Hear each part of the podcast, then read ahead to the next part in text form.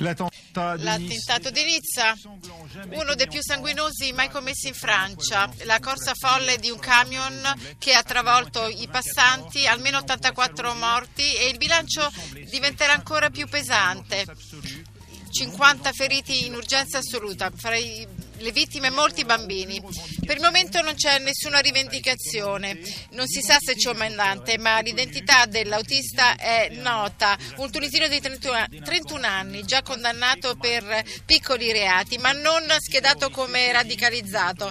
Le autorità prolungano di tre mesi lo stato di emergenza e fanno appello anche ai riservisti per affiancare i militari già mobilitati. La lotta antiterrorismo sarà all'ordine del giorno alla riunione dei ministri degli esteri lunedì a Bruxelles. Elena Centemero, rapporteur del Consiglio d'Europa per la democrazia paritaria. Onorevole, buonasera, benvenuta. Buonasera, buonasera a, tutti, a lei e a tutti i suoi radioascoltatori. Ne ascolti uno con noi subito, chiama da Nizza tra l'altro, è Leandro. Leandro, buonasera. Buonasera, buonasera, buonasera. Prego. Io a Nizza da qualche anno, eh, sono italiano naturalmente e, e niente, siamo, siamo, svuotati, siamo devastati da questa, da questa tragedia. Però eh, il problema è questo, che io vedo delle, vedo delle, delle situazioni, delle, dei, dei, discorsi anche da parte eh, degli uomini politici francesi e internazionali, sempre dei discorsi che oserei definire banali, parliamo che siamo in guerra, senza considerare dal mio modestissimo punto di osservazione, dal mio modestissimo punto di vista, che in realtà qui siamo di fronte, se dico una cosa estremamente banale, ma siamo di fronte a una società malata e siamo di fronte a delle persone, tra virgolette, malate. Noi dobbiamo curarlo sto mondo, non possiamo pensare di combattere con le loro armi. Se noi gli diciamo che, che siamo in guerra, ma noi li eccitiamo, ma citiamo delle persone che sì. giustamente cominciamo a parlare di lupi solitari, ma il problema è che non riusciremo a contrastare la forza ho capito Leandro, ho capito, ho capito perfettamente. Eh, allora, Elena Centemero, prima un ascoltatore che vorrebbe che spegnessimo eh, i riflettori dell'informazione perché dice se non gli fate pubblicità loro eh, smettono di fare gli attentati. Leandro che giustamente si propone, dice ma se voi dite siamo in guerra, loro si sentono ancora di più eh, dei guerrieri. Lei che cosa ne pensa?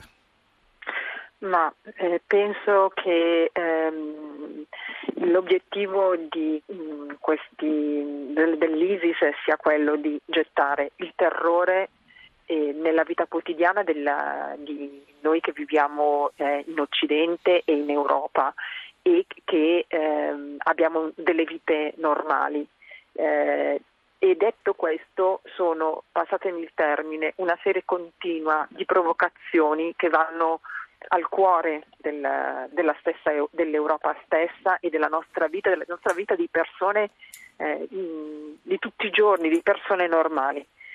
A queste provocazioni, so che sto facendo un discorso che probabilmente eh, a molti potrà sembrare strano, a queste provocazioni non si può rispondere nello stesso modo, non si può rispondere con la, con la stessa violenza, non si può rispondere con lo stesso odio. Bisogna però eh, comprendere che siamo di fronte, lo dico anche io, ad una guerra che è combattuta in modo diverso e che parte dal fatto che eh, in, eh, noi abbiamo eh, per una finta tolleranza dimenticato i nostri valori, eh, che eh, to- la tolleranza verso gli altri, il rispetto dei valori dell'altro parte anche da una base solida che è il credere nei propri valori. Noi abbiamo dimenticato come Occidente quali sono i nostri valori e quindi la, la battaglia che noi dobbiamo fare è per la riaffermazione quindi la disparità, sì, ho capito, quindi la disparità sta proprio che eh, noi abbiamo di fronte eh, gente che crede molto di più nei propri valori di quanto noi sì, non si creda nei nostri. Se lei vede anche il fenomeno dei foreign fighter, cioè di questi molti ragazzi che hanno deciso anche eh, di famiglie normali, eh, non per forza islamiche, che si sono islamizzati, che eh, vanno a combattere per l'ISIS perché sono alla ricerca di un senso sì. della loro vita e di valori. Su questo noi abbiamo derogato Certo, eh, la faccio parlare con un ascoltatore, Massimo da Cagliari. Massimo, buonasera. Buonasera, buonasera. Ascolti, io sto leggendo già da due mesi l'edizione integrale curata da Piccardo, il Corano perché so, dopo sono tutte queste stragi, io poi sono stato, ho avuto una brutta esperienza in Bangladesh nel 2001 a febbraio, prima che succedesse tutto quello che è successo, insomma.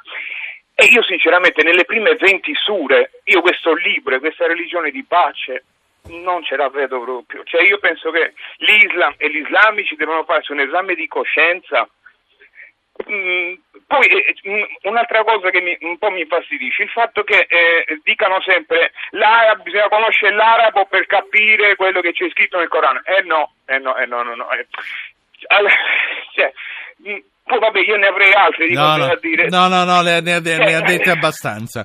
Grazie, Vabbè, grazie no, Massimo. grazie. Elena Centemero. ehm, Posso dire questa sì. cosa, che io mi aspetterei che, eh, siccome si parla tanto di Islam radicale e di Islam moderato, mi aspetterei che di fronte a quello che noi abbiamo visto eh, in questi mesi e soprattutto dopo l'attentato di, di ieri a, a Nizza, che gli imam nelle loro eh, chiamiamole prediche, nei loro interventi il venerdì nelle moschee, prendessero una posizione netta contro questi tipi di questi attentati, prendessero una posizione netta contro la radicalizzazione dell'Islam. Certo, io eh, prima di lasciarla andare, poi le voglio chiedere una valutazione, uno sul ruolo delle donne in tutto questo e poi su questa eh, cifra che ha avuto eh, questa strage di, ehm, di Nizza che è diventata la strage dei bambini, per quello che abbiamo visto, la strage degli innocenti. Ma prima mi faccia salutare la nostra inviata Maria Gianniti che in questo momento credo si trovi proprio sulla promenade Anglais. Buonasera Maria. Buonasera Ruggero. Io eh, la prima cosa che vorrei chiederti è di farci vedere questa serata di Nizza 24 ore dopo la strage. Beh, molto più messa, puoi immaginare, a distanza di 24 ore, eh, quando ieri tutta la gente affluiva sulla corniche, su questa promenade des Anglais, questo lungo viale eh, che si dipana sulla spiaggia, questa bellissima spiaggia di Nizza, eh, era piena di gente, di famiglie festose perché erano arrivate in massa per poter vedere i fuochi d'artificio. Questa sera 14 qualcuno è venuto? È tutta un'altra cosa. È venuta della gente, assolutamente, anche perché sono finiti i rilievi, è stato portato via il camion e, e sopra- si sono creati tanti piccoli memoriali, nulla a che vedere con, almeno non ancora, con Place della Repubblica, quello che abbiamo visto a Parigi o anche a Bruxelles, però eh, tante piccole zone dove eh, le persone Sì. vogliono lasciare un pensiero, dei fiori, delle- anche semplicemente dei messaggi, Io- eh, momenti di raccoglimento anche molto molto importanti. Molto, molto belli, molto sentiti, anche perché devi immaginare ci sono tante piccole strade che portano alla Promenade des Anglais e queste piccole strade sono piene di negozi, ristoranti, bar, dove c'erano delle persone che hanno visto questa fuga in massa di, di tutta la gente che affollava. Senza capire al momento perché fuggissero e cosa Senza capire esattamente succedendo. perché Io voglio, fuggendo. voglio finire con te fra un attimo, ma intanto voglio salutare Elena Centemero chiedendole una valutazione sul ruolo delle donne eh, nella- nel raggiungimento dell'obiettivo di isolare i terroristi. Le donne hanno un ruolo fondamentale le donne appunto migranti, le donne islamiche, eh, per me che ho girato tanto nei paesi appunto dalla Tunisia al Marocco alla, alla Turchia alla, alla Giordania, quello che io vedo è che eh, c'è un ritorno enorme indietro in questi paesi per le donne che tornano ad essere chiuse nelle case e velate. Incontro sempre, lo dico a chi mi sta ascoltando, i loro sguardi. Quando incontro i loro sguardi capisco che con loro si può creare un'alleanza, perché neanche loro vogliono questo, perché sono mamme, sono, eh, sono figlie, eh, sono donne che hanno, eh, hanno studiato alcune e che eh, non vogliono eh, essere risottomesse ai loro mariti e ai loro Ci sono, ci sono gli Quindi estremi, dobbiamo- c'è, la, la- la condizione perché tutto questo accada, perché si possano riorganizzare e invertire questa tendenza.